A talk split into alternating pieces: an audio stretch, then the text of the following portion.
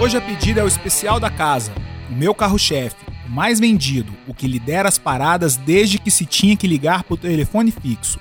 Desde a internet de escada, desde o flerte por torpedo de celular, ainda com dois noves a menos. Hoje o papo é com ela, a referência capixaba quiçá nacional em nutrição clínica e funcional, empreendedora nata, visionária, hipercriativa, atualizadíssima no universo da ciência da nutrição, apaixonada pelo poder da alimentação na transformação da vida das pessoas e, por coincidência, a senhora minha esposa, Roberta Larica. Roberta, obrigado por estar aqui, apoiar tanto esse projeto e dividir com a minha audiência um pouco da sua jornada. Ei, Guilherme, olá, ouvintes do Sem Espuma. Bom, eu vim aqui hoje para colocar ordem na casa, né? na verdade, dizer quem é que manda, mas também quem cozinha, né? Credo. Bom, vamos lá. Eu vim aqui para contar um pouco da minha jornada profissional para vocês e que, querendo ou não, tem uma mãozinha ou outra do Guilherme. Só uma mãozinha ou outra, né? Só um pouquinho. Então, eu e Roberta compartilhamos nossos caminhos desde 2003, né? Mais ou menos é, um ano antes, muito perto de você se formar já em nutrição pela UVV. Na faculdade, para complementar a sua renda, uma das primeiras lembranças que eu tenho assim era de você fazendo bijuterias até altas horas da noite que fazia Verdade. maior sucesso entre as amigas e você fazia isso para complementar a sua renda. Então, primeira visão que eu tenho assim, é essa sua visão de negócios assim que sempre foi muito aguçada. Você comprava material barato, transformava em bijuteria, mas também aumentava os seus canais de venda né, em outras faculdades, você estudava na UVV, e me forçava a vender é, na FAESA. Tinha que ajudar, né? É, mas eu acho que isso era mais uma estratégia de posicionamento de mercado do que qualquer outra coisa, né? Você então você se formou em 2004 e desde então você trilhou um caminho e uma construção de carreira que te trouxe até aqui, que eu acho que é esse que é o universo que eu quero trazer aqui hoje para o Sem Espuma, como uma referência local e até uma das referências nacionais de nutrição clínica e nutrição funcional. Conta para nós, Roberta, você se formou em nutrição, primeira turma, mercado aberto, foi molezinha, né? Pois é, não foi bem assim não. na verdade, na época que eu formei o nutricionista, ele era visto como um profissional que trabalhava dentro das cozinhas de hospitais, né? trabalhava na UAM. Então, ajudava a produzir alimentos, orientava cozinheiros, não prescrevia dieta em hospitais. Quem prescrevia dieta era o médico. Né? O nutricionista só executava dentro da cozinha. Então, abrir essa área clínica em Vitória, na verdade, eu fui uma das primeiras nutricionistas a atender em consultório realmente em Vitória, foi um desafio. Além disso, além de ser da primeira turma, então eu não tinha referência, eu não tinha como estagiar em outros locais, né? Eu ter outras nutricionistas com mais experiência que eu para me ensinar, como alguns têm hoje.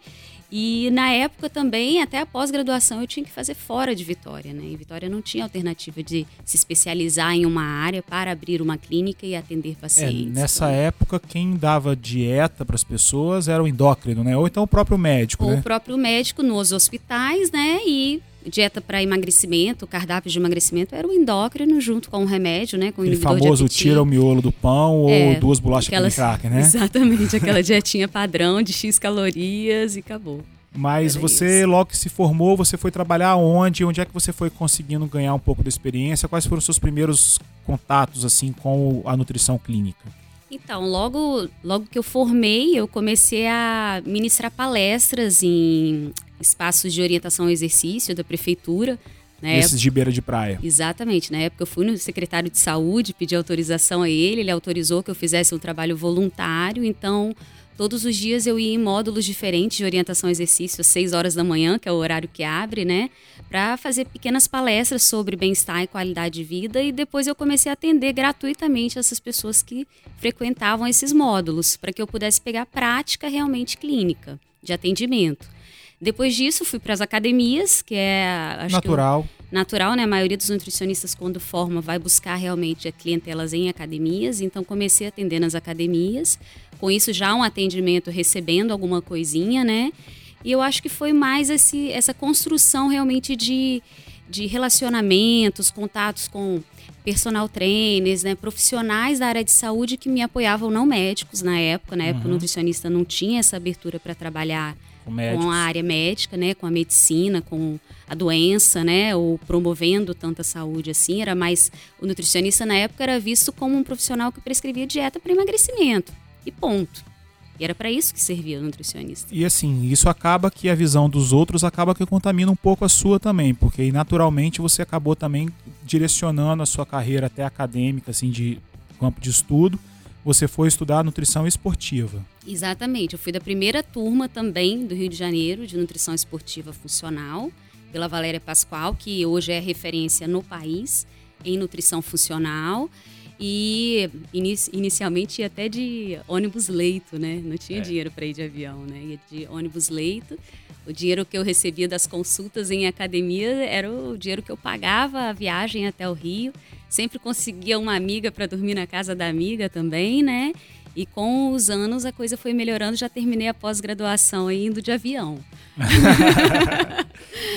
Mas é. ainda sem hotel, não ficava em hotel não. Né? Mas né? era, mas era outros tempos também, né? Porque assim, até mesmo para divulgação do seu trabalho, não tinha as redes sociais. A gente estava num processo, sei lá, de transição do Orkut para o Facebook e olhe lá. Então, você dependia muito, na verdade, era de assessoria de imprensa, dos espaços que os veículos te davam. Pois é, eu acho que por eu, eu executar nutrição com tanta paixão e sempre tive muita curiosidade, acho que é algo que já vinha desde a da minha infância, porque quando eu era pequena eu gostava de cozinhar, depois na adolescência eu queria emagrecer também, eu brigava com peso, eu passei por essa questão de obesidade na minha vida, né, de brigar com a balança. Meu pai teve obesidade mórbida, então acho que tudo isso foi trazendo essa coisa da alimentação mais saudável para para trazer não só para mim quanto para as pessoas. Então acho que a paixão pela nutrição que sempre me impulsionou a estudar cada vez mais.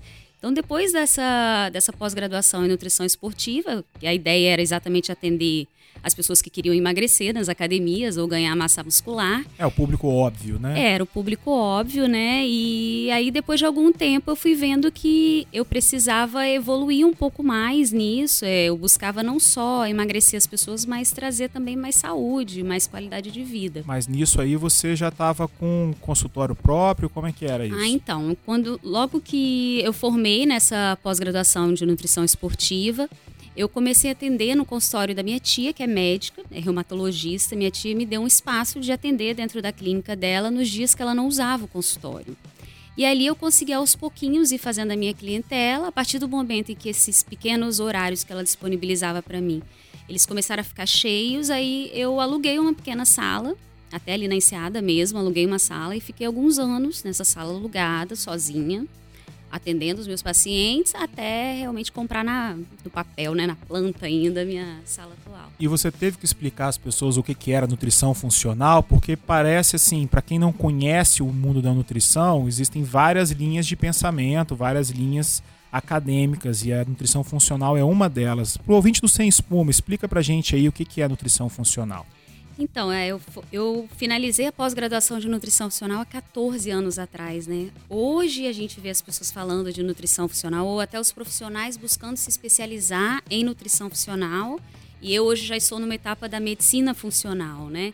Na verdade, o que, que seria nutrição funcional? A nutrição funcional é uma especialização né? Então, o profissional, quando forma em nutrição, ele passa dois anos estudando essa área e a nutrição funcional, ela vem exatamente da medicina funcional, que é onde se prega é, enxergar o indivíduo como um todo. É como se, para que eu pudesse tratar desse, desse paciente, eu precisasse entender toda a história clínica dele. Então, vamos supor que eu tenho um paciente que está acima do peso, está obeso.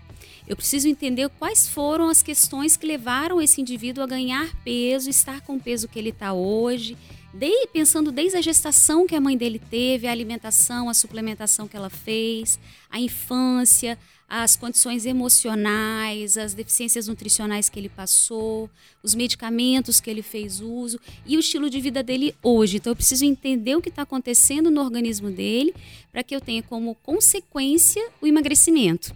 Então, quando eu prescrevo um plano alimentar para um paciente, seja para emagrecer, seja para tratar uma doença inflamatória, seja para prevenir uma doença e trazer mais saúde, eu preciso pensar em todo o histórico de vida desse indivíduo, levar em consideração todos os fatores genética, ambiental, bioquímico, fisiológicos, o hábito dele atual, a rotina dele de vida, para que, com base nisso, eu prescreva um plano alimentar e uma suplementação individualizada. A nutrição tradicional não preza por isso. Ela te prescreve uma dieta e você é obrigado Vai cuidar a da obesidade especificamente, sem desconsiderar todo o ambiente, o motivo pelo qual a raiz do problema. É como se eu tratasse é, uma planta pela, pelo solo, né? Pela raiz. Eu preciso tratar.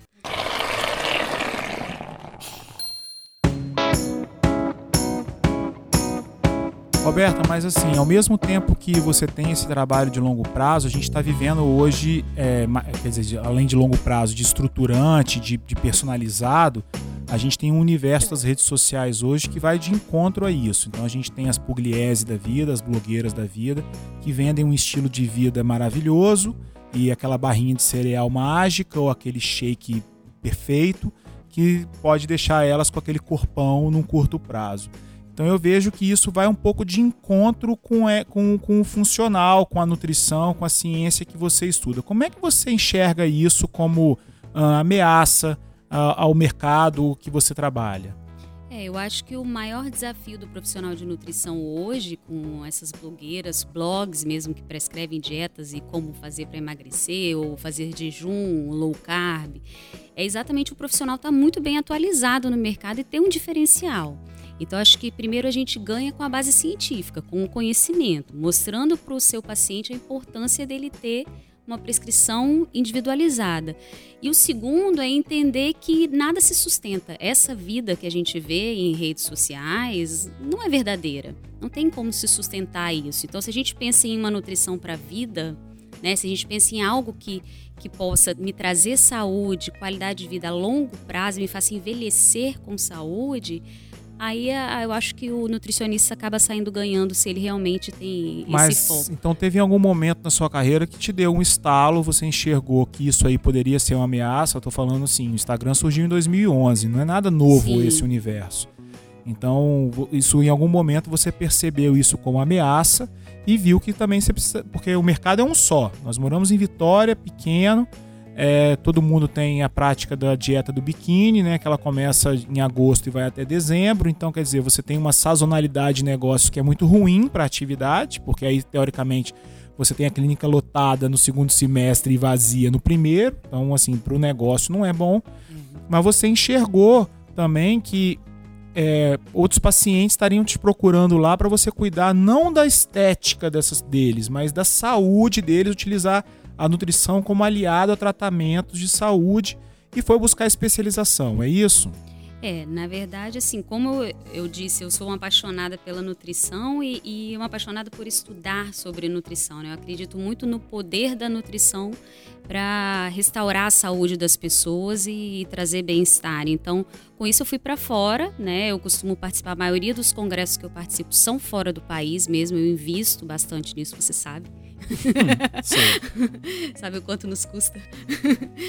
Mas eu vi que era necessário para que eu me posicionasse no mercado e, ao mesmo tempo, com 16 anos, é, eu, ao olhar o consultório né, dessa forma é, em um ciclo, né, pré-verão. Poxa, eu vou trabalhar só para emagrecer as pessoas para o verão, só para trazer um corpo bonito. Eu quero ser um profissional que traga muito mais do que isso.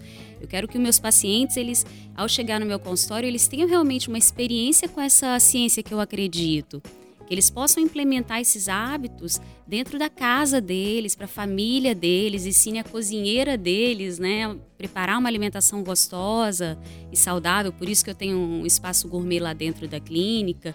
Então, assim, eu, eu tinha essa visão, sempre tive essa visão de que eu queria ensinar as pessoas realmente a implementar isso como estilo de vida e não como dieta. Claro que tem momentos do tratamento onde a gente coloca um protocolo ou outro nutricional com foco em emagrecer, sim. Mas é como eu te falei, o emagrecimento ele vem como a consequência do bem-estar. Eu primeiro eu preciso que esse indivíduo esteja em total saúde, o organismo dele esteja em total equilíbrio para isso. E foi aí que eu me identifiquei realmente na área da saúde da mulher, né? Eu sou mulher, eu quero envelhecer com saúde, né? Eu passei por questões de saúde também que me levaram, acho que Deus é muito perfeito nas coisas, né, que faz.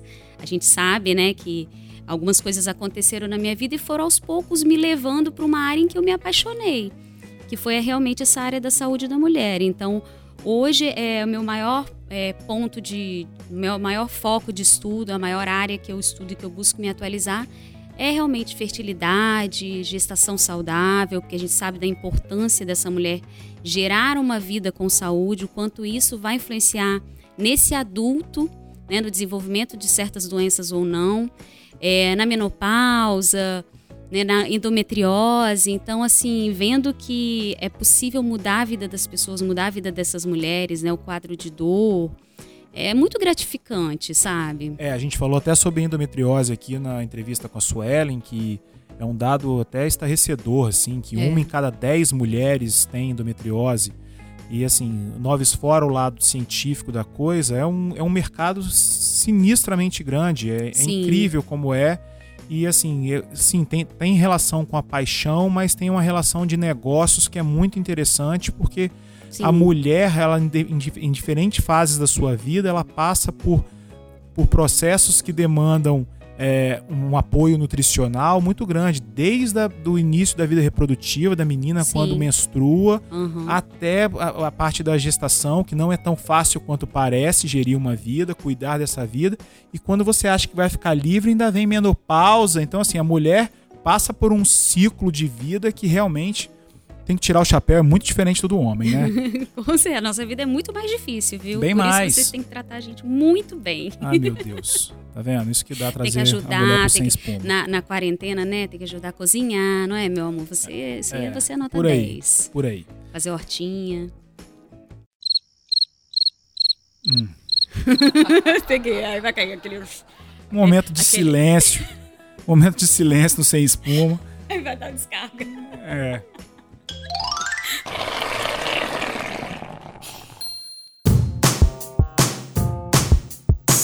Mas, Roberto, assim, eu acho que o maior desafio que se tem quando é, lida com, com medicina, no, no sentido de que você está usando a sua ciência em multidisciplinaridade, você pega e, e, e traz a sua abordagem em conjunto com outros médicos, foi catequizar a classe médica da importância. Sim. Infelizmente, a nutrição, graças a Deus não são todos os médicos, mas alguns médicos ainda mais tradicionais ainda veem o nutricionista com um olhar é, pejorativo, assim, como se fosse na brincadeira aquele cara que não teve é, estrutura para estudar medicina.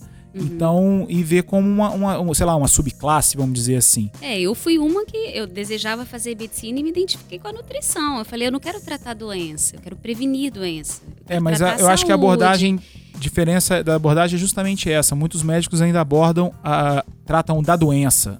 E a vantagem de você ter um trabalho multidisciplinar, aí a gente inclui psicólogos, inclui fisioterapeutas, inclui outros profissionais nessa jornada, é de você tratar o indivíduo como um Exatamente. todo. Exatamente. Eu acho que sim, isso é claro que houve a paixão e houve a estratégia profissional também, né? Como eu te falei, eu não queria ser vista como uma nutricionista só que faz as pessoas emagrecerem. Eu queria fazer algo mais. Então, vem de propósito, vem de paixão. E aí, junto a isso, a, a ao fato de, de, me dedicar muito aos estudos e investir pesado nessas capacitações fora do país, o, o mercado realmente, a área da medicina realmente começou a me receber, abriu, né, para mim um, uma porta aí de palestrar em congressos de medicina.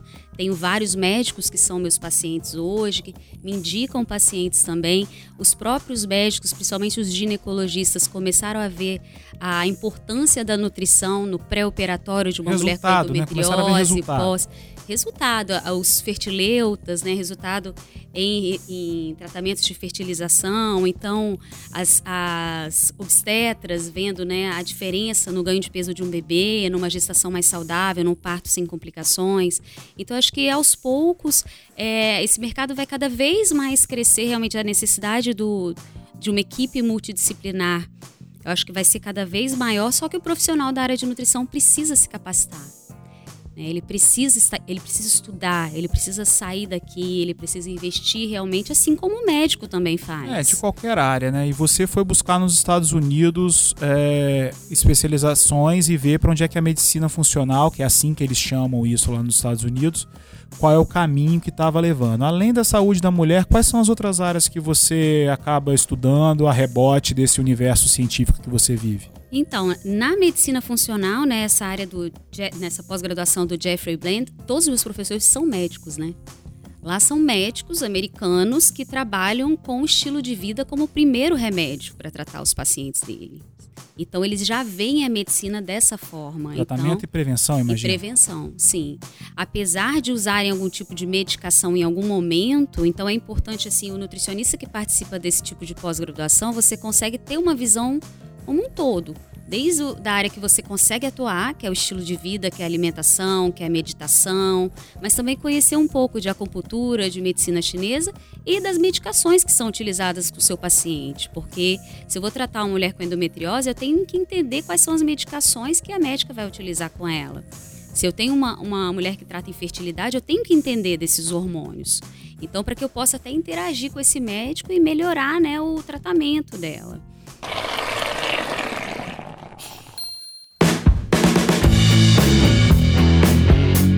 Roberta, não é só na ciência que acaba que ampara o seu trabalho, a sua entrega. Você também tem uma experiência é, por trás disso, porque não adianta nada você também reter todo esse conhecimento e essa paixão e não encontrar o ponto ideal de entrega para o seu cliente. Então, como é que você entrega essa paixão para o paciente? Pois é, como a gente falou que a nutrição funcional envolve toda essa questão da visão integral do paciente, é, eu costumo dizer que o paciente, quando chega na minha clínica, eu não quero que ele saia dali só com um receituário, só com uma dieta, um livrinho de receitas e um, uma série de prescrições de suplementação para que ele faça. Porque isso ele encontra até na internet. Sim. Ele encontra em qualquer profissional. Na blogueira. É, eu quero que ele realmente vivencie uma experiência ali. Então, desde o momento que ele ele agenda a consulta dele, a anamnese detalhada que ele vai, que ele vai preencher, ele vai ter aquela dúvida, nossa, mas por que a Roberta está perguntando se eu nasci de cesárea ou de parto normal, como foi a minha infância, né? quais são os medicamentos que eu já fiz uso na minha vida, quais são as doenças que tem presentes na minha família, meu avô, minha avó, meus irmãos. Para que, que ela. Muitos deles até ficam com essa curiosidade, mas por que, que você perguntou se eu tenho histórico familiar dessas doenças? Aí eu explico para ele, falo, olha, porque se você tem histórico familiar, você provavelmente herdou alguns genes que vêm dos seus pais. Então eu já vou trabalhar com a prevenção desse Alzheimer, desse câncer, desse diabetes. Então, assim, além de um espaço muito bonito, né, muito bem decorado, a gente teve todo um cuidado em montar um espaço aconchegante, gostoso, mas você tem um cafezinho para tomar na recepção orgânico, você tem um bolinho sem glúten, você já começar a vivenciar aquela experiência desde a recepção, antes de entrar para a consulta. E na consulta a gente conversa não só sobre essa parte de saúde, mas também sobre estresse, sobre sono, sobre relacionamentos porque é importante eu tentar é, captar essas informações para que eu possa, no plano alimentar, também colocar alguns alimentos que podem minimizar o estresse, que podem aumentar o bem-estar, que podem melhorar a memória. Eu consigo observar se o paciente é um paciente ansioso só em conversar com ele. E eu vejo uma diferença muito grande quando eles retornam. E muitos comentam comigo: Nossa, Roberta, eh, no dia seguinte eu já acordei outra pessoa. Bastou conversar com você que eu já acordei outra pessoa. Ele não falou, nossa, o cardápio estava uma delícia, adorei aquela receita. Ou aquela cápsula termogênica fez um efeito fantástico. Não, eles se apegam realmente à, à mudança do bem-estar. Então eu digo que assim, a gente faz uma avaliação física detalhada com equipamento de impedância moderno, fazemos. Mas, Mas isso todo mundo faz. Isso todo mundo faz. O diferencial é exatamente você poder ser escutado, alguém que te escute durante uma hora, que consiga entender o que você está vivendo e montar uma prescrição com base nisso, algo que seja seu. É o seu cardápio, é a sua suplementação, é feito com você na hora, é bem diferente tirar da gaveta um plano alimentar de 1.200 calorias e um pão sem miolo lá no café da manhã. E o futuro, Roberto, o futuro da nutrição, tanto no âmbito científico, naquilo que você está vendo nas suas pesquisas, nos seus congressos que você faz fora, tanto na aplicação, na, na nutrição clínica, o que, que você enxerga com isso? Porque até mesmo que diz respeito à experiência, agora a gente veio com a pandemia com a liberação nacional da clínica online, coisa que a gente não podia fazer no passado e subitamente a gente foi permitido como é que está sendo isso nessa entrega e com relação ao futuro da nutrição? Então, primeiro com relação à entrega, eu achei, assim, foi uma, foi uma experiência muito interessante para mim. Essa, esse meio virtual, eu acredito que até para os próprios pacientes, né? Porque todos estavam acostumados a serem atendidos presencial, com aquele cafezinho, com aquele bolinho. E eu consegui, claro, eu sou muito criativa, né? Eu construí uma clínica virtual, investi nisso, em um sistema, né, investir em um material digital muito bonito, com um visual muito bonito, para que eu tivesse essa entrega, essa experiência, mesmo que de forma digital para o meu paciente. E todos aceitaram muito bem. Alguns até brincaram, falaram: Roberto, eu trabalho lá em Cariacica e eu vou ter que vir dirigindo. Eu trabalho lá na Serra, vou ter que pra vir chegar dirigindo. Chegar em do Soares, às vezes uma consulta de uma hora, o cara é, gasta quatro. Então ele prefere fazer uma consulta de uma hora no escritório dele, na casa dele, sete, oito horas da noite, com fonezinho de ouvido. Fala, Roberto, depois eu passo lá na clínica para pesar, ou então, ah, é nem que eu te preciso fazer pesar. A pergunta. É claro que como você está mais voltado à qualidade de vida, mas todo mundo quer saber a diferença na balança. No final das É. contas, por mais que seja uma patologia, alguma coisa, todo mundo quer saber a diferença na balança. Tá fazendo falta? Nenhuma. Olha, eu vou te dizer que 70% dos pacientes nem comenta sobre o peso e não pergunta sobre avaliação física. Incrível. Apesar de eu ter montado, eu montei realmente um material onde o paciente pode escolher uma balança de bioimpedância mais acessível para ter em casa. Hoje tem balanças de 300 reais. Então, para você ter no seu banheiro, um passo a passo de como tirar suas medidas em casa. A gente fez esse material. Olha, mas vou te dizer que nenhum deles retornou com a tabelinha preenchida com as medidas, porque eu acho que os meus pacientes, eles realmente buscam bem-estar. Eles, eles relatam melhora de um- uma insônia, da ansiedade, do inchaço, de um intestino que era ruim, um quadro de dor pélvica, como no caso dessas mulheres com endometriose, duas grávidas, né? Uma, inclusive, estava indo para uma cirurgia de endometriose, engravidou naturalmente. Beleza. A outra que ia para uma FIV, ia investir pesado, né, em, em um tratamento de fertilização in vitro, não precisou, engravidou naturalmente na pandemia. Então, assim, acho que isso, isso para mim não, não tem preço, né? E para onde vai o futuro da nutrição? Eu acho que existem vários caminhos. Eu acho que a, a tendência é realmente trabalhar com prevenção de doenças. A gente vê cada vez mais é, o acesso a exames genéticos, exames até que avaliam a sua microbiota, né? E, e avaliam quais bactérias você tem no seu intestino, quais você deve suplementar para prevenir doenças. Então, acho que o caminho da prevenção vai continuar crescendo bastante. E eu acho que ficou até mais evidente com a pandemia, né? Quer dizer, as pessoas estão mais preocupadas em se resguardar a Isso sua aí. saúde para encarar esses males invisíveis que volta e meia vão voltar a surgir. Isso aí, o tema né, do, do IFM, que é o Instituto de Medicina Funcional, que é onde eu faço a pós-graduação, que é onde eu, eu digo que eu fui beber água da fonte, né? Que me custou um carro, né? Mas enfim, não se custou. E é, eu acho que a, a tendência é essa, é a gente buscar prevenção contra não só esses, esses, essas bactérias resistentes, esses novos vírus que a tendência é vir, então a tal da resiliência imunológica, né, que foi o tema desse, dessa conferência desse ano. Eu acho que ah, uma outra área que também vai crescer bastante é a busca realmente por alimentos orgânicos, por produtos menos processados, menos uso de química, cosméticos mais naturais, é, embalagens menos tóxicas, menos plásticos, menos metais pesados, porque a gente tem visto muita pesquisa associando a poluição, né, esses contaminantes ambientais, à infertilidade, ao autismo, câncer, enfim, Então, autoimunes. comida orgânica é zero espuma. Tem Zero nada, espuma, tem nada de espuma nisso. Nada de espuma. Roberta, sua jornada é riquíssima, de muita perseverança. Você deixa aqui no Sem Espuma hoje uma lição de negócios assim para mim fora do comum, que é justamente a sua capacidade de se adaptar, de mudar de modelo de negócios, de estratégia à frente das ameaças, de paixão, de focar em dados e na ciência, né, como solução de entrega para os seus pacientes, de planejamento de longo prazo, pô, são 15, 16 anos de 16 carreira, isso não anos, foi é. construído da noite para o dia, nem num estalar de dedos, você, ah, eu vou para cá, vou para lá. Não, você acreditou em várias apostas, fez e o benefício veio com o pensamento de longo prazo.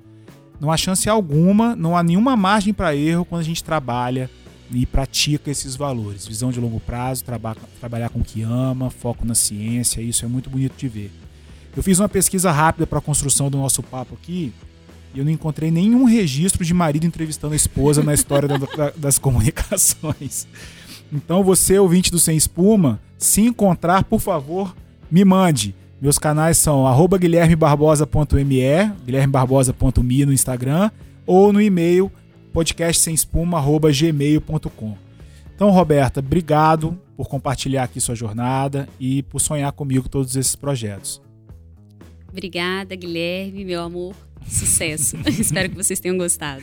Um pouquinho de espuma para terminar, meu diretor não vai cortar isso. A você, ouvinte do Sem Espuma, então fica aí o reforço para que você participe da nossa pauta. Envie comentários, xingamentos, reclamações, ideias de temas, é, entrevistados para podcast sem espuma@gmail.com ou nas minhas redes sociais arroba guilhermebarbosa.me. Um abraço!